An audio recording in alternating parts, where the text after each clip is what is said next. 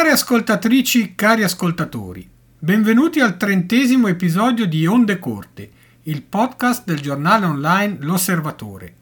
Al microfono vi salutano Amiro Gasparini e Cleto Pescia. In questo primo episodio del 2024 Amedeo ci parla di due personaggi che non potrebbero essere più diversi fra loro, Albert Camus e Idi Amin. Buon ascolto!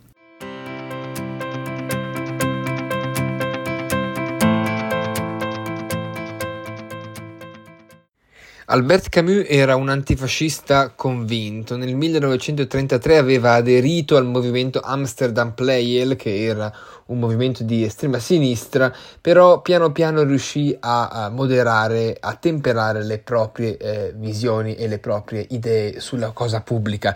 rimase fino alla fine della sua corta vita un antitotalitarista, infatti disse che la libertà non è che una possibilità di essere migliori, mentre la schiavitù è la certezza di essere peggiori. Diciamo che Albert Camus non era il classico intellettuale francese della seconda metà del secolo scorso, era uno straniero, una persona scomoda, era un irregolare. Diceva, usava dire siate realisti, chiedete l'impossibile.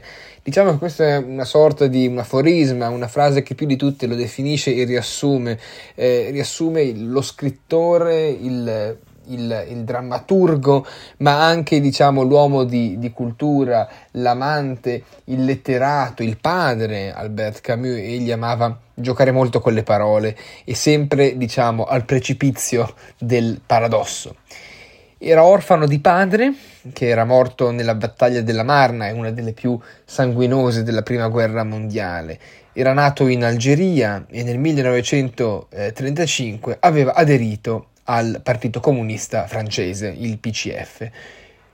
Tuttavia prese presto le distanze dalle posizioni comuniste e si definì quasi un anarchico. Non a caso scoprì Max Stirner e il famosissimo libro eh, L'unico e la sua eh, proprietà e piano piano comunque deciderà ancora di più forte forse di queste letture di temperarsi e di comunque rimanere sempre nell'alveo della democrazia, quindi in un certo senso anche abbandonando le posizioni più anarchiche man mano che cresceva teneva alla democrazia e la considerava naturalmente un bene per la Francia e per l'Europa stessa, che all'epoca non c'era, l'Unione Europea, però sin dagli anni 30 e 40 aveva in mente Albert Camus l'idea di un'Europa federale e unita, qualcosa che aveva, aveva in mente anche George Orwell, se vogliamo, il quale aveva parlato di Stati Uniti d'Europa, o anche la stessa Anna Arendt, che come, che come Camus era la rappresentante di una sinistra illuminata, se vogliamo, ma, ma liberale, certamente certamente, non, non, non, non, comunista, ma più socialdemocratica. Ecco, Camus era fondamentalmente come questi due personaggi, Orwell, la Arendt e, e pochi altri, a dire il vero, era fondamentalmente un uomo, un uomo solo, naturalmente essere uomini soli o donne sole all'occorrenza è, è classico di, di, certi, di, certi, intellettuali, però lui era un intellettuale, come dicevo all'inizio, assolutamente irregolare. Uh, aveva sempre preso le distanze dai moti indipendentisti eh, violente, non soltanto in Algeria ma anche in altre parti del, del del pianeta. Ovviamente non nascose le preoccupazioni e la deriva terroristica che aveva assunto, diciamo, una delle frange del movimento indipendentista eh, algerine. Tuttavia, eh, Camus non era, non era un nazionalista, ovviamente, era un patriota, amava l'Algeria, amava la Francia, credeva che le identità si possono sommare, quindi diciamo che non era un gioco a somma negativa che una annullava l'altra, ma più che altro era una somma di, di identità e lui questo era evidente appunto, Alge- franco-algerino, quindi anche europeo, nato ai bordi del Mediterraneo, quindi questo mare che se vogliamo a livello ideale ci dà l'idea di un melange eh, culturale. Eh, nacque, nacque appunto in un, in un, mondo che stava, vide due guerre mondiali, nacque in un mondo che aveva ha, sdoganato qualsiasi tipo di, di violenza, eh, condannò guerre, condannò dittature, queste dittature che l'hanno forgiato da, da, ragazzo. Nel 1950, quindi dopo la seconda guerra mondiale, lui aveva, aveva fatto il reporter per le Combat ed altri eh, organi di stampa clandestini di resistenza, venne allontanato dal Partito Comunista francese e raggiunse così altri personaggi di, di grande spessore come Raymond Daron, eh, l'ex primo ministro francese Léon Blum, ma anche, il, il, anche André, André Gide. Um, la sua idea uh, di rivoluzione, e questo è abbastanza anche interessante perché la rivoluzione non è qualcosa che appartiene a una parte politica, non era attuabile secondo Camus da un'ottica marxista e in questo senso era assolutamente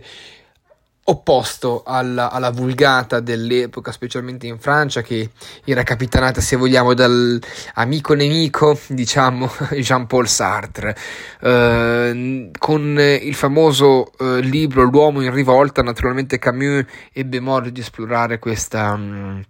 questa questione e condannò eh, come fecero molto pochi, molti pochi in, in, in Europa all'epoca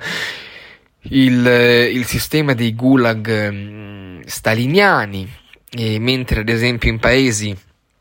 come l'Italia, molti intellettuali firmavano i manifesti come il manifesto dei 101, Albert Camus invece si espresse prima di tutto, eh, primo tra, tra tanti e forse tra tutti, contro l'intervento sovietico in Ungheria. Nel 1956 per fermare diciamo, le, le, le, pericolosissime rivoluzioni di Naghi, eccetera, l'Unione Sovietica aveva deciso di invadere eh, l'Ungheria assieme ad altri paesi del patto di, di Varsavia. 1957 Camus riceve il premio Nobel per la letteratura, ricordiamolo, era un ragazzo molto giovane, questo naturalmente al di là delle sue prese di posizioni politiche e anche filosofiche, perché era anche un filosofo e oggi è considerato un filosofo, Albert Camus era molto giovane e quindi questa attribuzione, il Nobel, gli valse molte, molte critiche, o naturalmente specialmente in seno alla, alla Ehm, all'elite, diciamo, all'intelligenza francese e non solo, diciamo, occidentale. Quindi le critiche a Camus eh, si intensificarono live- quando ricevette il, il Nobel. Eh, era un personaggio molto eh, diversificato, diciamo, all'interno di tutta una serie di discipline, tra cui la, dramma- la, la drammaturgia, ehm, la produzione letteraria di un grande dotto si vede anche nella sua capacità di eh, essere assolutamente eterogeneo e poliedrico, quindi insomma saggi, articoli, teatro, lettere, diari, impressioni, note, romanzi, piccoli e grandi. E quindi Camus era assolutamente un, un un intellettuale poliedrico, ehm, se vogliamo, la peste naturalmente, ma prima ancora lo straniero del 1942 era un, un, eh, un tentativo quello di a denunciare l'alienazione della società che, che, Camus diciamo si troverà stampato poi negli anni a venire dopo la sua morte per sempre fino ad oggi. Infatti eh, lo scrittore passò alla, alla, alla storia come eh, un, eh, un, esponente del cosiddetto teatro dell'assurdo se vogliamo traslarlo su una, una prospettiva più eh, teatrale, quindi in compagnia di Samuel Beckett o di Eugène Ionesco. Uh, un personaggio, uh, potremmo dire, controcorrente, lapidario, categorico, amava viaggiare. Camus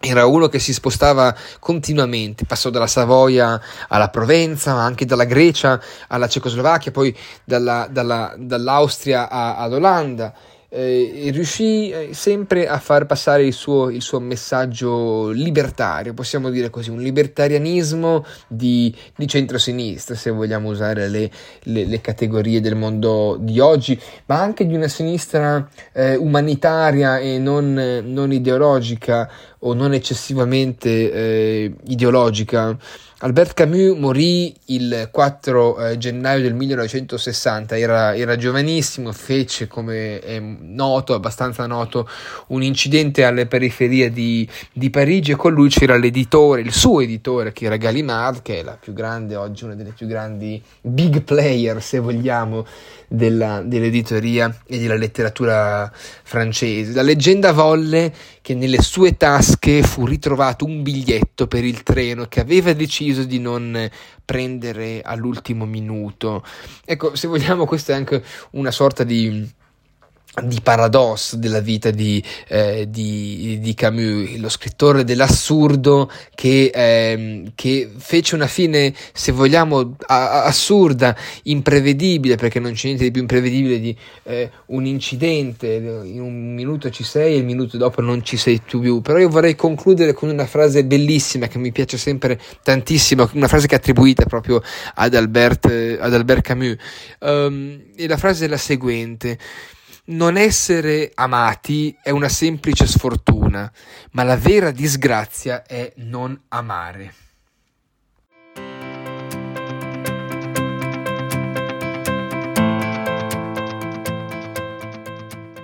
Il dittatore ugandese Idi Amin era brutale, sadico e tiranno, ha segnato una generazione di ugandesi a oltre mezzo secolo di distanza dalla sua presa al potere il 25 gennaio del 1971. Come molti colleghi dittatori del passato, egli esercitò in maniera brutale e devastante il potere eh, all'interno della, della società, una società che era già eh, molto povera e disgraziatamente ricoperta di, di, problemi, quindi crimini e violenze in ogni genere nella, nella ex eh, colonia britannica, migliaia e migliaia di, di, vittime. Oggi Amnesty International stima attorno a mezzo milione di persone che morirono sotto il tacco pesante di questo omaccione alto quasi due metri e che naturalmente è oggi ricordato come uno dei grandi, eh, brutali eh, dittatori dell'Africa centrale. Egli, eh, il giovane Amin, crebbe con, eh, con la madre, iniziò a frequentare la scuola islamica, ma rimase sempre un semi-analfabeta, entrò nel KAR, che era il King's African Rifles, che eh, all'epoca, appunto, come dicevo, era, eh, la, eh, l'Uganda era all'interno del, del, del, dell'impero britannico, venne trasferito in Kenya, poi in Birmania durante la seconda guerra mondiale, dunque in Somalia, in Somalia ed infine ancora una volta in, in, in Kenya. Eh, venne soprannominato più volte da amici, collega, anche Dada, zio Dada veniva chiamato, ed era considerato, quando appunto serviva all'esercito, un soldato eh, modello. Eh, quando l'Uganda,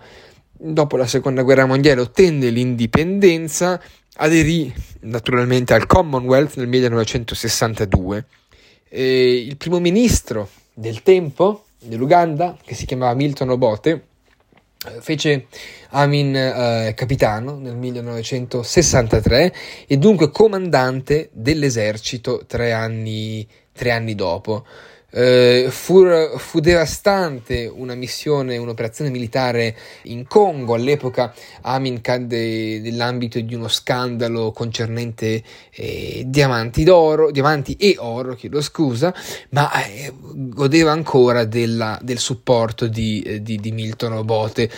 Stesso, il, il, il, primo ministro, eh, che appunto fece Amin il suo braccio destro, si fidava di questo, eh, di questo personaggio abbastanza losco Mosco già all'epoca. E nel 1967 gli diede diciamo così, le chiavi, il controllo delle, dell'esercito con la promessa di estirpare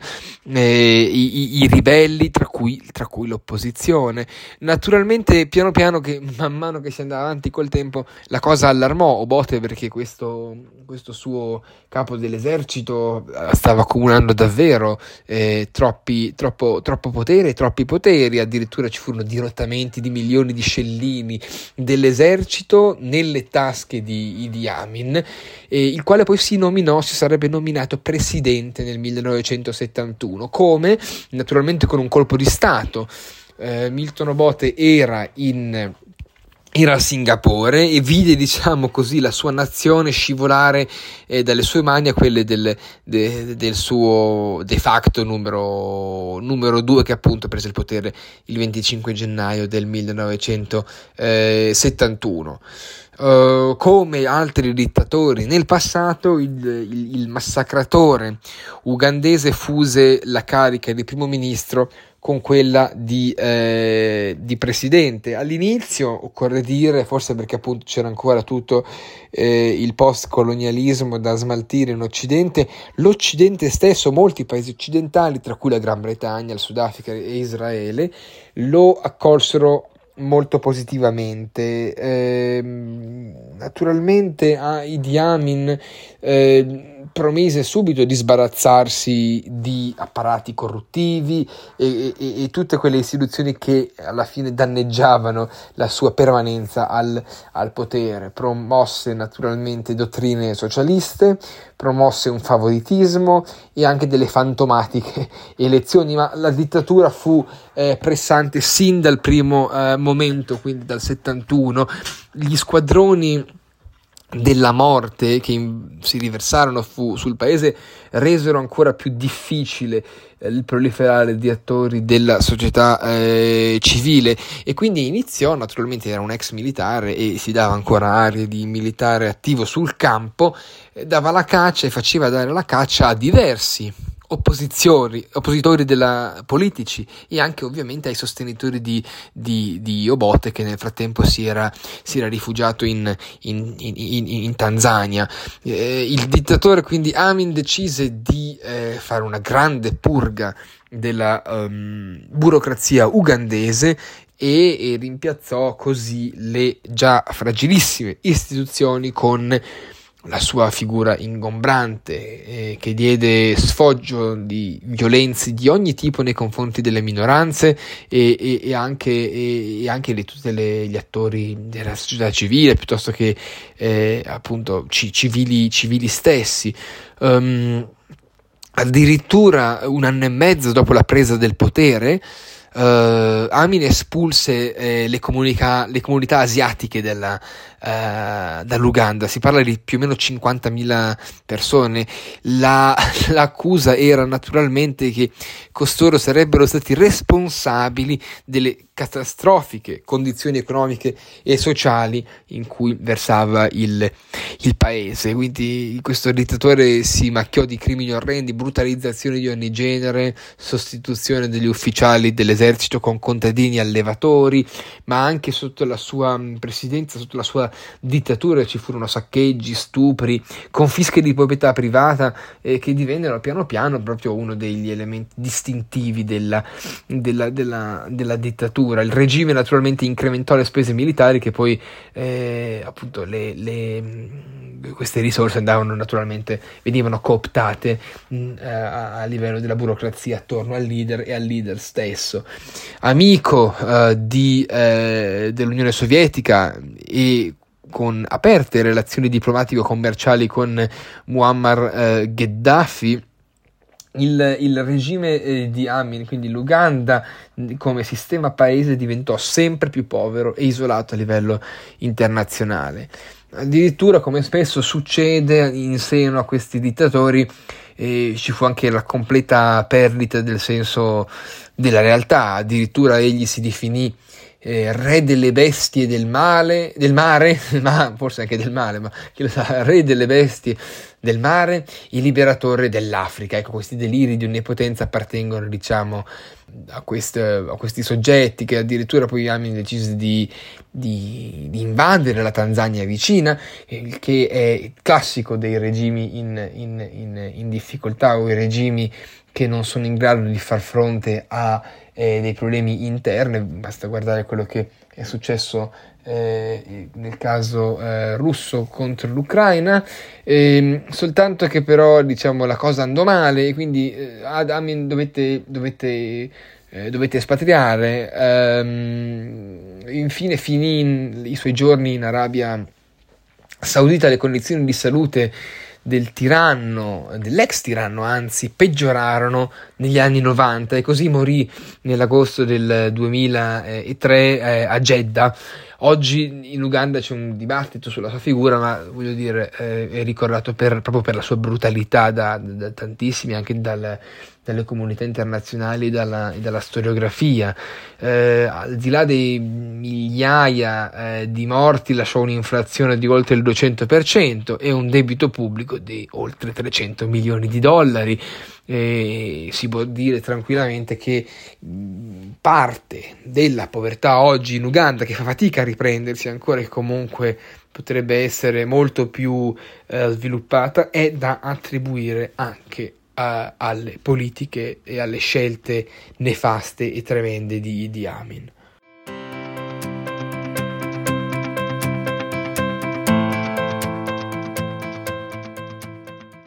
Siamo così giunti alla fine anche del trentesimo episodio, che, assieme a tutti gli altri episodi del nostro podcast, è ascoltabile sul sito podcast.osservatore.ch. Per commenti, suggerimenti e critiche potete scriverci all'indirizzo ondecorte-osservatore.ch. A risentirci al prossimo episodio.